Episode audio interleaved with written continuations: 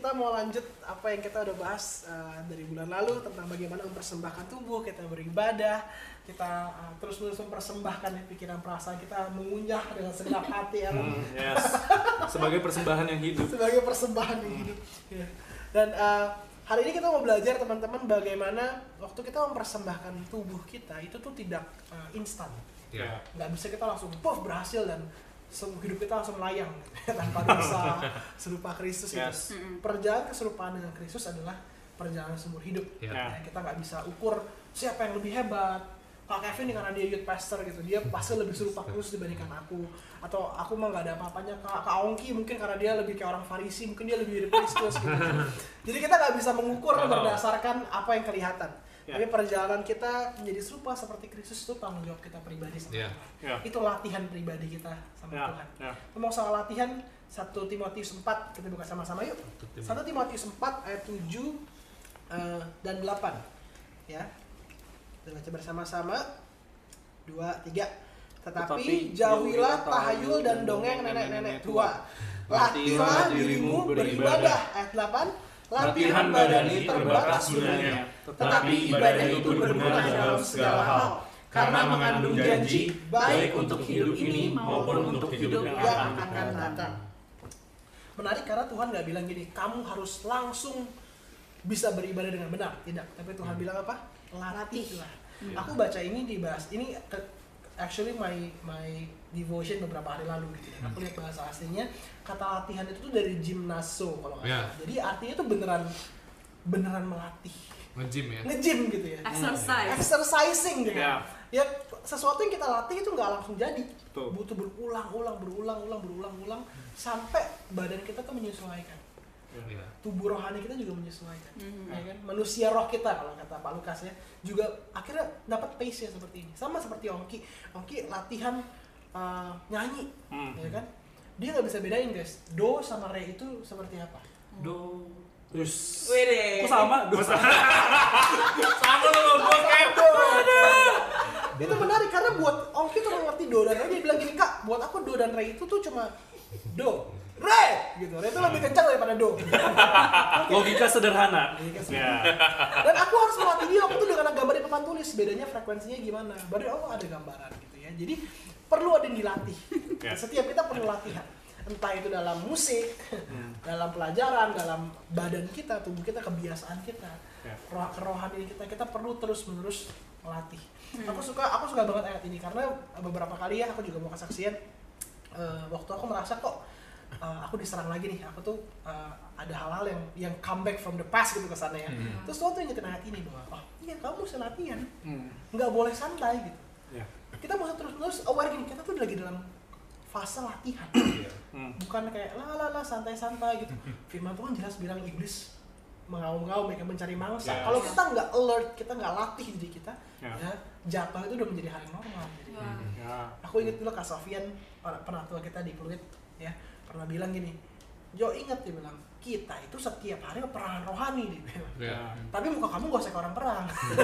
Muka kita tuh mesti tetap bersuka cita tapi kita mesti aware kita tuh dalam peperangan setiap hari. Karena itu kita harus melatih diri kita setiap Ya. hari.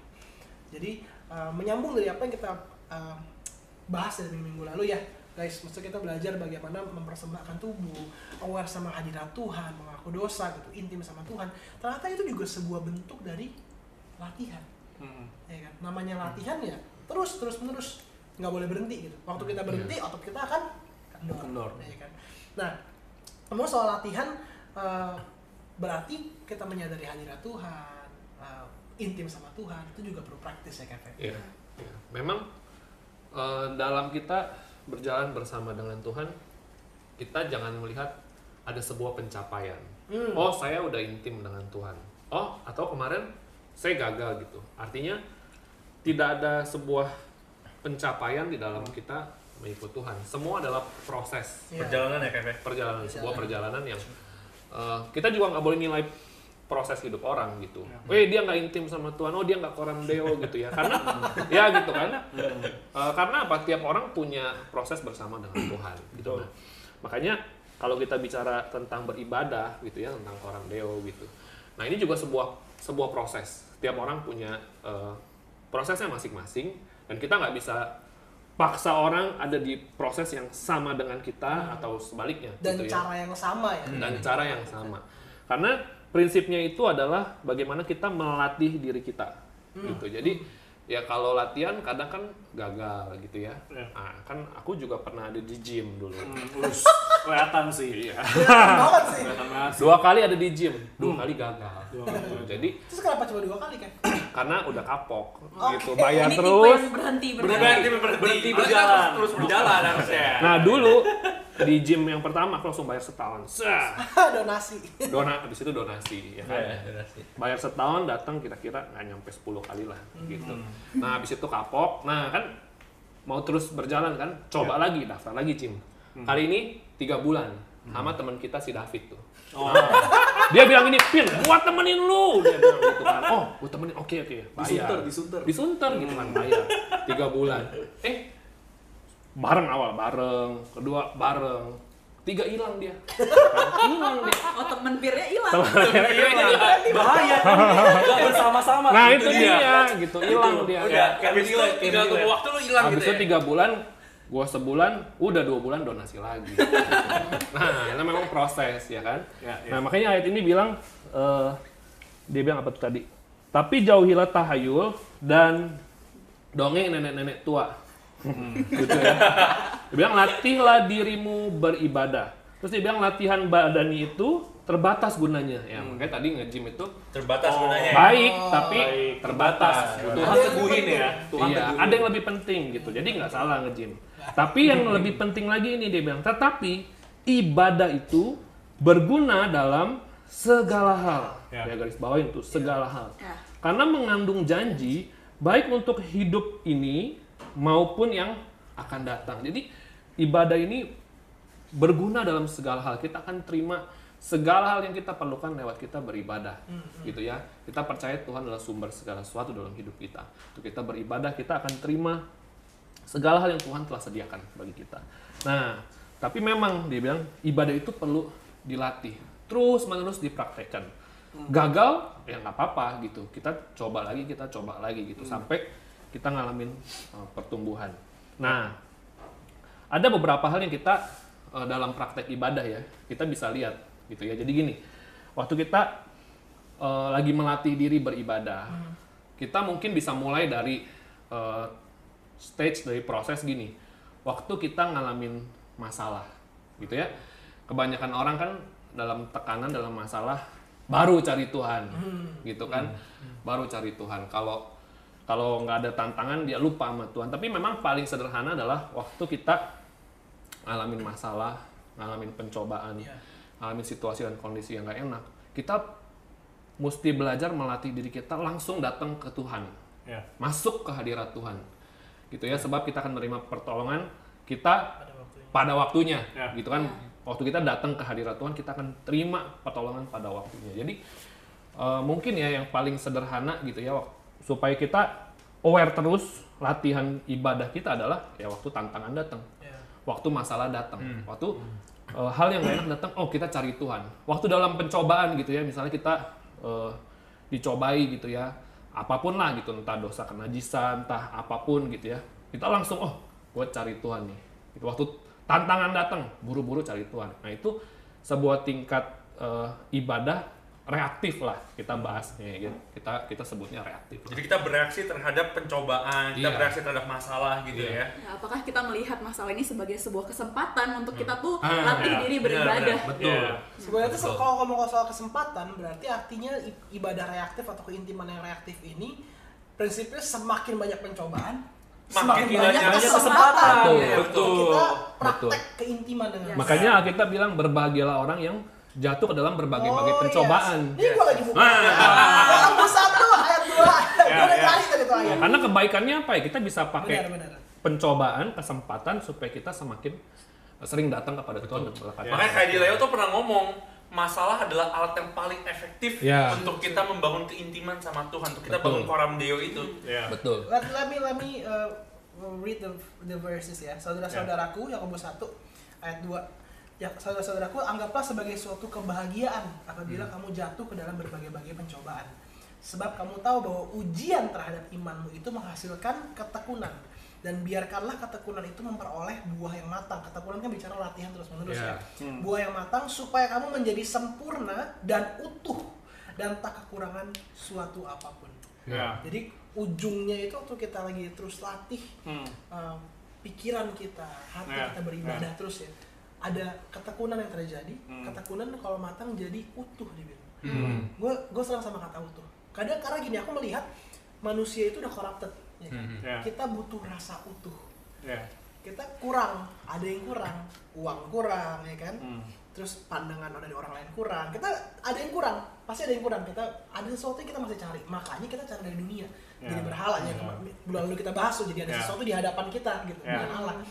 Tapi dibilang kalau kita latih diri kita dalam pencobaan-pencobaan kita semakin tekun, dibilang ujungnya apa kalau ketekunan matang, kita menjadi utuh dan tidak kekurangan suatu apa. Iya. Wow. It that's a state di mana kita utuh sama Tuhan. Ya. Kita nggak mencari yang lain selain Tuhan. Ya. satisfied ya Ya. Be satisfied, complete in Christ. Ya. Aku kemarin ini cerita ya.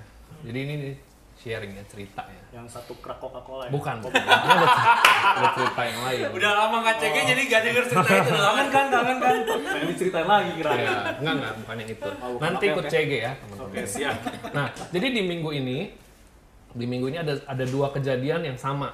Jadi aku lagi diajar sama Tuhan. Jadi di eh, beberapa hari lalu gitu ya, eh, di hari Senin, aku tuh lagi pergi sama anak bina aku kan. Jadi naik motor gitu ya, terus dia di belakang. Nah lagi jalan gitu, eh, ya lumayan cepet lah. Terus eh, tiba-tiba ban itu kempes, langsung goyang gitu kan. Oh, langsung goyang. Hmm. Kan kita langsung refleks turunin kaki gitu kan. Udah mau udah mau. Bareng tuh turunin kakinya. Ba ba- kurang lebih bareng. gua gua jawabnya juga langsung kayak "Ba- ba- bareng, bareng. Sambil imagine gitu loh. Wah, bareng gitu kan. Wah, langsung kita eh, ke pinggir kan. Ah, gitu yuk. Untung ada dia gitu kan. Hmm. Dan dorong dorong dorong nyari nyari eh, Bengkel. ya tambal ban gitu kan. Eh, nggak bawa duit. Hmm. Aduh, nggak bawa duit. pakai OVO bisa nggak nggak bisa belum gitu kan Belum, terus gue bilang anak bina kan Van Van kamu bawa duit nggak bawa kak bayarin dulu bayarin dulu udah tuh ya bayarin kan Hmm. udah waktu berlalu kan dari Senin nah kemarin semalam Hmm. Ceritanya sama Hmm. jadi gue naik motor gitu kan Hmm. terus tiba-tiba oleng oleng lagi waduh gitu kan langsung lihat wah jadi kan pas oleng langsung turun kaki lagi kan jadi reka, reka ulang gitu sama turun kaki tuh gitu wah kempes Hmm. kempes lagi ini ban yang sama sama. beda Oh beda. kemarin ban belakang sekarang ban depan Oh, gitu kan depan. cuman kali ini kan nggak ada siapa-siapa di belakang kan Hmm. aduh langsung ingat Tuhan tolong saya Tuhan udah malam. Tuhan tolong saya udah malam nih gitu kan. Hmm. gas pelan-pelan gitu kan. Tuhan tolong saya. Ada ada tukang tambal ban gitu kan. Jalan-jalan eh nggak lama di pom bensin ada orang eh, Hmm. lagi benerin ban gitu. Wah ini kayaknya tukang tambal ban kan. Wah thank you Tuhan gitu kan. Langsung cari Tuhan thank you Tuhan mau Hmm. tambal ban gitu. Begitu pas nyampe nggak nggak bawa duit lagi. nggak bawa duit lagi. Oh. Ya kan? duit. memang nih manusia gitu ya. Hmm. jatuhnya dosanya sama lagi nggak belajar belajar lagi oh nggak ada duit lagi. Kan aduh gimana nih Tuhan gitu kan? Nah cari cari cari eh Ketemu anak bina yang ke mana? enggak. Oh, bukan. ketemu ATM Oh. kan ambil duit. Nah udah ngambil duit orangnya bilang gini nggak bisa nih ini ban dalam nih. Gitu kan. Nggak bisa gitu. Terus dia bilang belakang sono cari ke belakang ke belakang. Ada tukang. Ada ya ada. Ada. Tapi nggak tahu masih buka atau nggak. Udah malam dia bilang gitu kan Bilang, Tuhan gimana Tuhan tolong saya Tuhan gini keintiman apa reaktif ya kan Ada masalah. masalah nih. ada masalah apa gitu. Kemarin ada orang ya kan. Iya. Kemarin kan ada ada Ada. Jadi nggak nyari Tuhan ya? Nggak nyari Tuhan.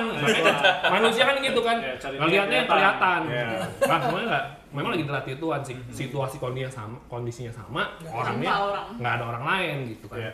Wah, mau minta tolong sama siapa gitu kan. Terus aku bilang gini, Tuhan tolong saya Tuhan, ayo Tuhan tolong saya. Terus dia bilang gini, orangnya begini, udah deh kita coba ya, kita coba lagi nih, isi nih ban gitu kan, diisi kan, Hmm. sampai keras dia bilang, wah nggak bisa nih dia bilang gitu.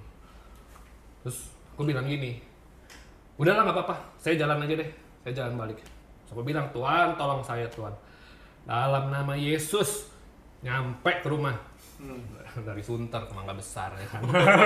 Dalam nama Yesus nyampe Tuhan nih ke rumah nih. Nggak mau tahu dah gitu kan. Jalan, Nyet gitu kan jalan. Udah jalan sampai rumah nggak kenapa-napa. Kan tadinya kan udah Oh, udah bannya udah udah udah ini kan. Sampai rumah nggak kenapa-napa. Udah masuk dekat rumah, kempes. Cit. Aku bilang sama Tuhan gitu, Tuhan nanti aja di rumah baru baru kempes lagi lah gitu, baru kempes lagi besok pagi baru mikir deh bagaimana gitu kan. Udah nyampe rumah gitu kan, bokap keluar, dia lihat kempes nih, memang iya gitu kan, memang iya gitu kan. Aku bilang thank you Tuhan gitu. Jadi aku belajar memang kalau kita bicara tentang uh, koram deo gitu ya, kita bisa temukan mencari Tuhan ya kapan pun di mana pun.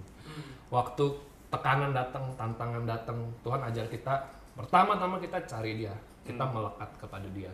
Nah makanya waktu kita ibadah, waktu kita datang hadirat Tuhan, kan, Alkitab bilang Tuhan akan berikan kepada kita pertolongan kita tepat pada waktu. Jadi ini hal-hal yang sederhana dalam hidup kita gitu ya, tapi kita justru bisa rasa kita bisa rasakan Tuhan lewat hal yang sederhana gitu. Mungkin kadang kita harapin yang apa sih kayak mujizat gitu mujizat tapi sebenarnya Tuhan bekerja dalam segala sesuatu Segala sesuatu, betul. dia tahu cara terbaik bentuk kita dalam Yes. situasi dan kondisi yang seperti apa untuk bawa kita belajar gitu Ya. belajar bersama dengan, dengan Tuhan jalan sama Tuhan setiap hari Ya. Jadi Ya. memang paling sering itu ya itu di- dicoba itu kalau orang tuh ada singkatan BOS bos. Iya. Barang, orang, situasi. Kalau lu kan tadi kan barang yang motor Barang. gitu ya. kemarin belakang sekarang depan Depan ya. Terus mungkin ada orang handphonenya jatuh atau nggak hilang gitu kan. Itu kan hal-hal yang yang akhirnya membuat kita eh, satu pergumulan kan gitu. Dan membuat Ya. kita bantu kita oh ya inget Tuhan, inget Tuhan. Ya. Atau nggak orang gitu ya. Orang paling banyak sih kayaknya. Orang paling banyak gitu. Misalnya Orang, orang, orang, orang situasi. misalnya apa eh, konflik sama ya konflik sama orang orang tua kita gitu ya. My mom. ah misalnya gitu ya. Lu, lu bilang nyokap lu suaranya kayak gitu parah lu. Enggak ini kan ceritanya. Tante Misalnya- tante. Tante lihat Nih, nih anaknya kelakuannya tante. Emaknya pendoan nah tapi ya kita kita intim sama Tuhan kita balik lagi sama Tuhan gitu ya. Bagaimana kita akhirnya memilih berespon firman bukan berespon daging Ya. gitu. Iya. ya itu sama situasi gitu ya situasi eh, mungkin eh, macet jalanan gitu ya. Terus kalau nggak panas kehujanan gitu ya. Terus eh, mungkin di- corona. ya corona dan sebagainya gitu. Ya. situasi-situasi yang nggak enak eh, apa kerjaan susah dan sebagainya. Nah itu membuat kita tuh jadi makin banyak kesempatan buat ingat Tuhan terus akhirnya jadi intim sama Tuhan Ya. gitu. Tuh. memang dalam segala hal kita bisa pakai cara kita datang ke hadirat Tuhan. Kayak lagi itu kita bahas Nah, kita bersyukur gitu ya.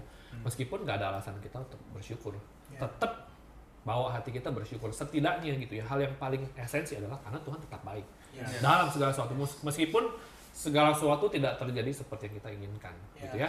Tapi kita bersyukur dan kita tahu segala sesuatu dipakai Tuhan dalam kebaikan. Jadi waktu kita datang sama Tuhan kita bisa bersyukur ngobrol sama Tuhan Ya. gitu ya minta pertolongan gitu Ya. memuji Tuhan itu bentuk-bentuk yang kita udah bahas lagi gitu ya mungkin salah satu aku juga mau kesaksian eh, keintiman yang reaktif ya ini baru-baru ini kemarin aku ada slack sama salah satu anak bina aku gitu kita lagi kerja bareng gitu terus- Onggi ya? Kalau dia mah udahlah. Jadi eh, aku tahu dia bercanda gitu. Dia dia bercanda, tapi kata-katanya kasar buat aku tuh ini nggak sopan. Ini kurang ajar, ini kasar satu kali gitu. Oke, sekali nih. Ya udah gue coba gue bercandain lagi. Nah, apa sih kok sensi banget gini-gini. Dia masih bercanda tuh. Ngomong lagi apa dua kali. Hmm. Sampai ketiga kali itu dalam waktu sejam kali sejam kurang gitu. Oke, buat gue lu kurang ajar. Hmm. Tapi gue bukan tipe kayak Ongki yang kayak wah wah firmannya begini mesti enggak. Gue gue diem aja, Hmm. gue diem dan gue nggak ngajak dia ngomong. Kita kerja bareng gue diem. Sampai dia langsung lihat gue kan, udah amat. Gue kerja, gue bilang ntar tunggu ya tiga jam lagi kita pulang. Hmm. Gua, baru kita beresin gitu. Ini lagi kerja aja dulu gitu. Udah kan? Terus pas lagi kerja, gue kesel banget. Itu tuh pikiran gue, perasaan gue tuh berkecamuk gitu kan. Hmm. Ya orang kurang ajar ya. Kenapa dia ngomongnya? Emang gue salah apa sama dia? Ya. Emang gue pernah apain dia sampai dia tuh bisa ngomong kal- karena kalimat-kalimatnya tuh mengindikasikan dia kecewa sama gue gitu. Ya. Tapi gue tuh bercanda, tapi gue kayak Iya, iya. what happened gitu. Saking kesalnya gue udah gue malas gitu kan. Gue kesel, gue keluar bentar gitu. Iya. Keluar bentar, ke WC gitu kan. Ngomong ke WC padahal enggak. Sebenernya gue cuma cerita cerita nggak jelas. Sambil gue bilang Tuhan gue kesel. Gue kesel banget tapi gue tahu hati gue nih nggak beres. Gue coba inget gini Tuhan, gue inget saat itu gue di beberapa hari sebelumnya tuh Tuhan ingetin untuk gini Tuhan memurnikan kasih gue kita bisa mengasihi seperti Bapak mengasihi satu arah, lu nggak harapkan dia lakuin apa pun balik sama lu. Ya. Dan Tuhan murnikan. Jadi saat, saat gue cuci tangan gue bilang Tuhan, gue kesel banget sama orang ini, tapi gue mau choose untuk tetap mengasihi. Ya. Gue kesel banget tapi dengan Tuhan aku tahu gue gue kesel banget tapi gue tahu ini tuh amarah yang gak sehat. Aku mau aku mau belajar. Mungkin mungkin kalau bagi mata orang normal gini, ya wajar lah lu begitu ya kan. Wajar lah lu kesel lu dikurang Ya. ajar sama anak binaan lu. Ya. Tapi buat gue ini gak wajar. Kenapa? Tuhan gak begitu. Ya. Kasih Kristus gak begitu. Gue kayak Ya. Tuhan gue ingin punya kasih seperti kasih Bapak. Hmm. Ya. Walaupun dia kurang ajar sama gue sekalipun, gue tetap mengasihi dia. Waktu gue bilang kayak gitu ya, gue ada ada yang lifted up di hati gue. Hmm. Terus gue bisa tang, lebih tenang tiba-tiba. Oke, gue masuk lagi kerja. Ya. Ya. Begitu pulang beresin, ternyata benar dia coba bercanda. Ya. Pure bercanda, gue tegur dia. Bercanda itu kurang ajar, itu kasar. Ya. Dan dia dia open, gue juga open. Maksudnya ya udah kita beres lagi, cepet banget beresnya. Cuma Ya. bukan masalah pemberesannya buat aku, tapi masalah gini. In the meantime, kalau aku cuma diem diem aja tiga jam, terus pemberesan, sama waktu lagi dalam tiga jam aku datang ketemu Tuhan di sana. Hmm. Ya. Beresin dulu ini Iya, Beresin dan, dan ujungnya sama-sama beres gitu. Ujungnya sama-sama beres saya dalam tiga jam itu. Ya. Tapi ada yang berbeda. Kalau aku nggak ketemu Tuhan di tengah-tengah itu nggak ada yang bertumbuh. Yes. Ya. Nggak ada yang dilatih. Ya. Nggak ada keintiman, nggak ada ibadah yang dilatih. Betul. Gitu. Yes, Jadi yes. aku merasa dan ini ber- kejadian berkali-kali gitu. Ada Ya. momen bam terus uh, aku responin Tuhan, eh dijawab sama Tuhan habis beres, beres, beres. Ya. Aku cuma lihat iya ya, kalau gue miss gue nggak ngeresponin Tuhan, gila men, tetap beres ujungnya pasti. Cuma gue nggak bertumbuh. Yes. Jadi Ya. Ya. eh, aku pribadi eh, belajar gitu maksudnya mau nggak enak apa pun Tuhan tuh mau apa sih Ya. Tuhan tuh mau apa Wow. sih anything can happen deh Yes, yes. punya anak lain kali gue cerita transition punya Yeah. anak seperti apa dan itu tuh banyak yang terjadi dalam hidup gue Yeah. dan oh I can say gini Tuhan apa pun boleh terjadi tapi kalau Tuhan mau gue A gue taat Ya. itu cukup karena gue lagi bertanggung jawab gini pribadi gue sama Tuhan gue lagi melatih tadi Kevin bilang kita bukan melatih orang lain kita melatih diri kita Yes. beribadah Ya, ya. jadi gue bertanggung jawab sama Tuhan gitu Tuhan gue mau tetap latihan gue mau tetap ikut Tuhan walaupun sakit walaupun nggak enak tapi gini orang nggak lihat pun nggak apa-apa gue tuh lagi melatih diri gue sama Tuhan Yes. ibadah kan dalam bahasa asli godliness dia bilang kan kehidupan yang sama seperti Tuhan Hmm. Hmm. jadi gue gue pengen seperti Tuhan Ya. Nah itu sih gue juga maksudnya I wanna tell sampai hari ini pun gue masih mengalami Ya. keintiman-keintiman reaktif yang seperti itulah yang membuat kita tuh kayak iya ya gue butuh Tuhan ya. Ya. Iya ya hati gue tuh kotor banget ya. Ya, Respon gue tuh jelek banget ya gitu kayak Ya. ternyata kasih gue gak semurni itu gitu. Jadi Ya, ya. Tuhan terus bongkar gitu. Ya. Wow. Eh, gue juga ya tiba-tiba kayak keinget nih kesaksian hidup gue nih tentang kein- keintiman yang reaktif ya. Jadi sebenarnya sesimpel. Jadi hari ini guys, gue tuh beberapa hari yang lalu tuh gue tuh salah potong rambut intinya. That's why rambut gue pendek banget sekarang kan gitu kan. Nggak apa-apa, apa-apa kan. Ya cuman eh, di hati tuh waktu dipotong kesel banget rasanya gitu kan. Jadi awalnya tuh ceritanya pengen cobain barber baru rekomen temen gue nih gitu. Terus karena mikirnya lagi psbb kan terus kayak kayaknya susah deh buat datang ke barber yang biasa gitu kan. Jadi ya udah karena lagi deket juga maksudnya lagi di tempat temen terus deket juga kan barbernya ya udah deh gas aja gitu terus singkat cerita waktu dipotong kok cara potongnya agak salah nih aku ngerasanya gitu kan potong rumput. ya. Iya gitu kan. kan biasa kan pokoknya diikat dulu biar tahu ada garisnya kan biar terus habis itu dicukur kiri kanannya kan rapi gitu kan. Dia enggak gitu. Dia langsung potong tengah gitu loh. Terus kenapa dipotong tengahnya dulu? Terus udah penuh kutukan insecurity dan segala macam. Aduh gawat nih rambut gue udah bakal diasak-asak nih sama dia gitu kan. Gitu. Terus tiba-tiba kesal tuh di dalam hati aduh ini habis ini gue nggak mau balik lagi sih ke barber ini nih dan segala macamnya gitu kan Mirip terus habis ya, itu mau. nah makanya mirip sih sama Oki ya Berarti waktu jelek. Nggak, nggak, nggak, nggak, Itu bercanda, sebuah bercanda. kesalahan. Nggak, nggak, nggak, bukan, bukan, bercanda, bercanda. Nah, terus habis itu pas bayar kan eh, mbaknya bilang, mbak, mbak kasir, "Dek, eh, mas mau bayar, eh, mau datang lagi gak? Enggak, saya nggak mau datang. terus habis itu bayar gitu kan, cabut gitu kan. Terus habis itu, aduh, kesel, kesel banget kan, kesel banget, kesel banget gitu kan. Tapi hari ini, eh waktu itu tuh aku connected gitu. Aku ngerasa Tuhan tuh mau ngomong apa sih lewat kejadian ini gitu loh. Tiba-tiba soalnya waktu aku jalan lagi kesel-keselnya aku keingat soal bagaimana Daud tuh selalu state Tuhan selidiki hati gue gitu. Hmm, nah, aku belajar di tengah-tengah kekesalannya aku gitu ya kan. Tuhan mau ngomong apa? Tiba-tiba Tuhan ingetin aku sama uh, barber yang sebelumnya. Jadi biasanya aku potong rambut selalu di barber yang sama tuh sama tukang yang sama gitu. Jadi aku udah kenal dia nih gitu kan. Dan hasil potongannya tuh selalu bagus dan sesuai ekspektasi gitu. Jadi kalau misalnya aku potong sama dia aku mau main handphone mau tidur aman aja. Karena percaya gitu loh. Percaya sama dia mengenal dia gitu kan. Terus habis itu tiba-tiba Tuhan ngomong itulah pengenalan Bapak. Wah tiba-tiba bapak lu yang potong rambut. Bukan, bukan. Maksudnya gini, maksudnya gini. Itu sama begitu ya? Bukan, bukan, tapi itu maksudnya gini loh. Itulah sama kayak mengenalkan Bapak gitu loh. Kalau hari ini kita mengenal Bapak, kita tuh baik gitu ya. Kita mengenal Bapak bahwa Bapak tuh sungguh-sungguh care, peduli sama setiap every step yang kita ambil, masa depannya kita dan segala macamnya hari ini harusnya waktu kita berjalan kita tuh aman gitu loh. Kok sama kayak aku tuh aman dipotong sama tukang yang satu lagi gitu loh. Iya, gitu. iya, nah aku relate gitu. Tiba-tiba kenapa gue tuh penuh insecurity Iya. sama tukang yang baru Iya, gitu loh. iya. karena gue nggak kenal dia. Gue nggak tahu hasil potongannya dia gimana dan segala macamnya. Terus aku cross check di hati aku gitu kan. Ternyata hari ini masih ada gak sih insecurity insecurity yang muncul waktu Iya. berjalan tandanya kalau misalnya masih ada tandanya ini challenge-nya aku buat aku semakin kenal lagi. Yes. gitu semakin kenal bapak terus habis itu kan aku cerita juga kan sama peer aku si Randy kan. Iya nih rambut gue hancur. Terus aku ceritanya tadi. Tapi thank you John. Gue ngalamin Tuhan sih waktu lu cerita. Terus habis itu gue ya udah Tuhan gak apa-apa deh rambut gue kayak gini. Yang penting temen gue dia ngalamin Tuhan gitu kan. Gitu. Jadi aku ngerasa ya maksudnya hal-hal kecil waktu kita connected itu kan trigger kan sebenarnya kan. Trigger yang dimunculkan. Tapi waktu kita connected sama Tuhan Roh Kudus tuh bisa ingetin firman Iya. Ya. Jadi pertanyaannya kamu akan kembali nggak ke Bangor itu?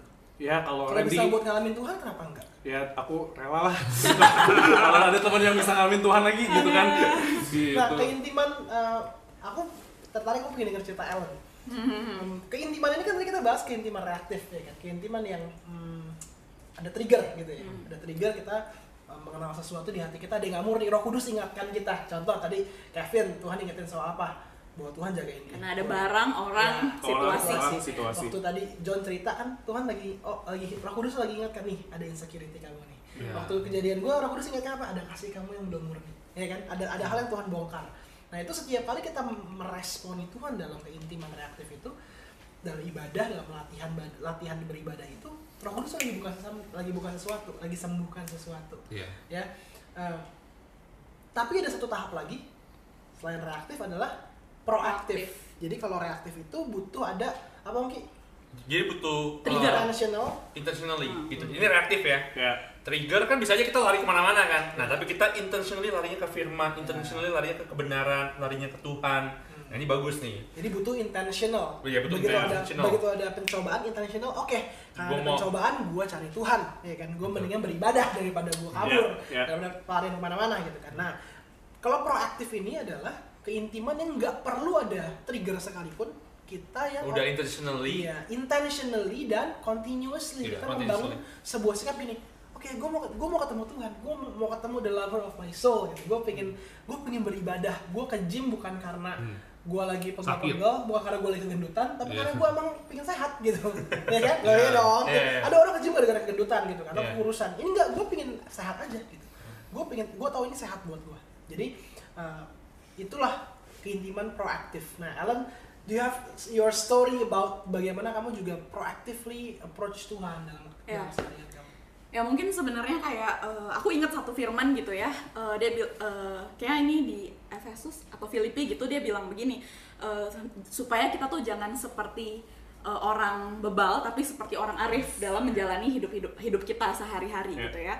Eh, pergunakanlah waktu yang ada, ba- terus Karena- kita Karena juga ya perlu memperhatikan bagaimana kita Kita hidup. hidup. Yes, Nah, yes, yes. ya firman ini tuh salah satu firman yang aku lagi hidupin hari-hari ini gitu ya. Waktu dibilang tentang ayo kita memperhatikan bagaimana kita hidup gitu. Terus aku perhatiin aku tuh hidupnya gimana gitu. Mungkin ya karena mungkin ini lebih mudah lagi ke track ya karena kita lagi di situasi yang serba di rumah aja gitu ya. Kayak lagi apa-apa WFH gitu ya. Terus lagi di rumah terus bagaimana aku tuh mengisi hari-hari aku gitu. Apakah aku isi hari-hari aku yang maksudnya banyak senggang di rumah dengan misalnya nonton, main game, atau bahkan lebih banyak self talk gitu, berbicara dengan diri aku sendiri terus mu- mulai muncul kadang wah waktu eh, berpikir sendiri gitu ya terus muncul rasa mengasihani diri gitu, muncul kesedihan-kesedihan, kegalauan-kegalauan sendiri gitu. Nah, aku balik gitu ke firman yang dia bilang mari kita perhatikan bagaimana kita hidup gitu ya.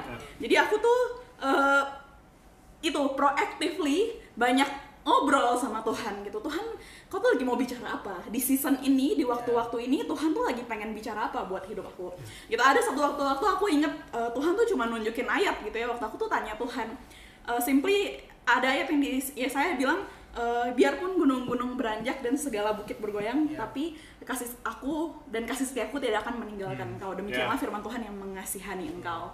Itu ya. Ayat itu personal banget. Aku take it very personal to me. Eh, dan waktu aku renungin itu ya, iya ya, mau situasinya kayak apa pun, nggak ada orang-orang bersama-sama, eh, nggak ada siapa-siapa di dalam hidup aku, ya situasi boleh banyak bukit-bukit masalah yang bergoyang gitu ya, tapi Tuhan tuh nggak pernah meninggalkan. Yes. Yes. Gitu.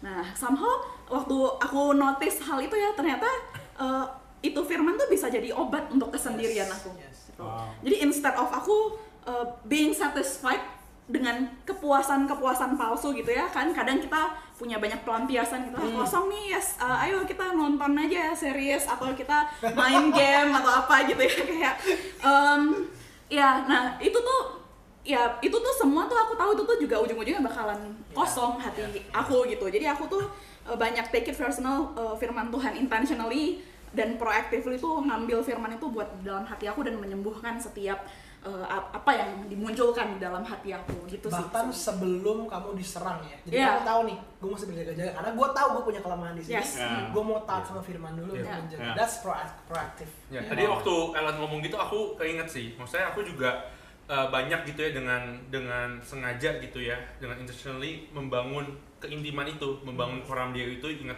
akan firman, ingat akan uh, tuh ke- apa Tuhan bawa lagi bareng-bareng sama aku. Kayak misalnya uh, waktu pagi gitu ya aku saat teduh bagaimana aku melihat uh, di kalau kita, kita lihat di kitab kejadian gitu ya. Allah hari pertama nyiptain apa, hari kedua nyiptain apa, hari ketiga nyiptain apa, seterusnya gitu ya Hmm. kan aku terus waktu saat itu aku merenung kan sebenarnya kan Allah itu harusnya in a split second bisa ciptain semua Hmm. Betul. kenapa dia satu satu satu satu satu satu Iya. nah situ aku belajar buat ngerti iya Tuhan itu ngikutin waktunya manusia Tuhan Hmm. itu eh, menghargai proses Iya. Ya. gitu Iya. Iya. ya kan proses dan dia pakai istilah hari itu kenapa karena dia mulai dari perspektif manusia Hmm. gitu nah aku terus waktu aku pagi setiap pagi kayak gitu terus sepanjang hari aku renungin kan renungin terus nah sempat apa mama apa ngomong apa gitu ya aku sempat kesel segala macam aku datang lagi sama Tuhan aku aduh Tuhan aku gagal lagi gitu ya tapi karena sepanjang hari itu aku ingat hal itu ya Tuhan ingetin gitu Iya. hari ini ki nggak apa-apa ki terus berjalan Hmm. gitu hari ini aku belajar aku aku belajar buat ngeliat bagaimana Tuhan itu ngikutin pace-nya aku Iya, iya. gitu ya kan Tuhan itu menghargai prosesnya aku Wow. nah berjalan terus sepanjang hari renungin lagi renungin lagi terus menerus anak bina aku gitu ya datang ceritanya hal yang sama lagi Biasanya jatuh nggak jauh dari pohon ya. ya kan? jadi itu lagi itu lagi itu lagi yang di, itu terus kan kayak kayak nggak berjalan seolah tidak berjalan tapi aku belajar buat iya ya bapak aja sabar sa- sabar, Sabar, iya. bapak aja mau ikutin prosesnya aku bapak aja bergerak sesuai pace-nya aku Ya. Karena waktu aku nemenin hidup dia, aku mau juga bergerak sesuai pace-nya Ya. dia. Ya. Akhirnya satu firman, tapi karena begitu terus dari sepanjang hari aku renungkan terus, nah itu tuh ngehit ke banyak hal dalam hidup aku. Gitu. Dan Ya. ini jadi jadi hidup ini di dalam koram dia apalagi kalau kita uh, proactively ya, itu uh, exciting banget gitu. Jadi terlatih ya, ototnya Iya. jadi terbentuk gitu. Jadi ada Iya. tubuh kamu terbiasa untuk untuk beribadah. Ya. Yap. That's good. Oke, ya teman-teman makanya kita belajar hari ini uh, untuk kita nggak berhenti cuma mempraktekkan keintiman atau ibadah yang reaktif cuma kalau ada masalah doang ya. Ya. Jadi itu bagus itu start yang sangat gampang kita praktikal mudah kita ingat bahwa setiap kali ada masalah kita mesti intentionally datang kepada Tuhan. Ya. Bukan seolah-olah gini loh cari Tuhan kalau cuma ada masalah bukan seperti itu tapi gini justru kita mengandalkan Tuhan setiap kali ada masalah kita keinget oh ya aku harus ketemu Tuhan aku harus bergantung sama Tuhan bukan bergantung pada kekuatan sendiri Ya. nah setelah kita praktek intim reaktif terus menerus belajarlah untuk praktek yang proaktif keintiman proaktif atau ibadah yang proaktif. Koram deo saat nggak ada apa-apa kita mengingat firman merenungkan firman ya Ya, menjaga diri kita dengan firman. Kita tahu kita lemah di mana kita menjaga proactively. Jangan tunggu sakit gitu ya. Ya. lebih baik prevent. lebih baik to prevent than to cure ya. Yes. jadi kita prevent kita berjaga-jaga setiap saat. Pegang firman Tuhan renungkan firman siang dan malam. Itu adalah keintiman yang proaktif.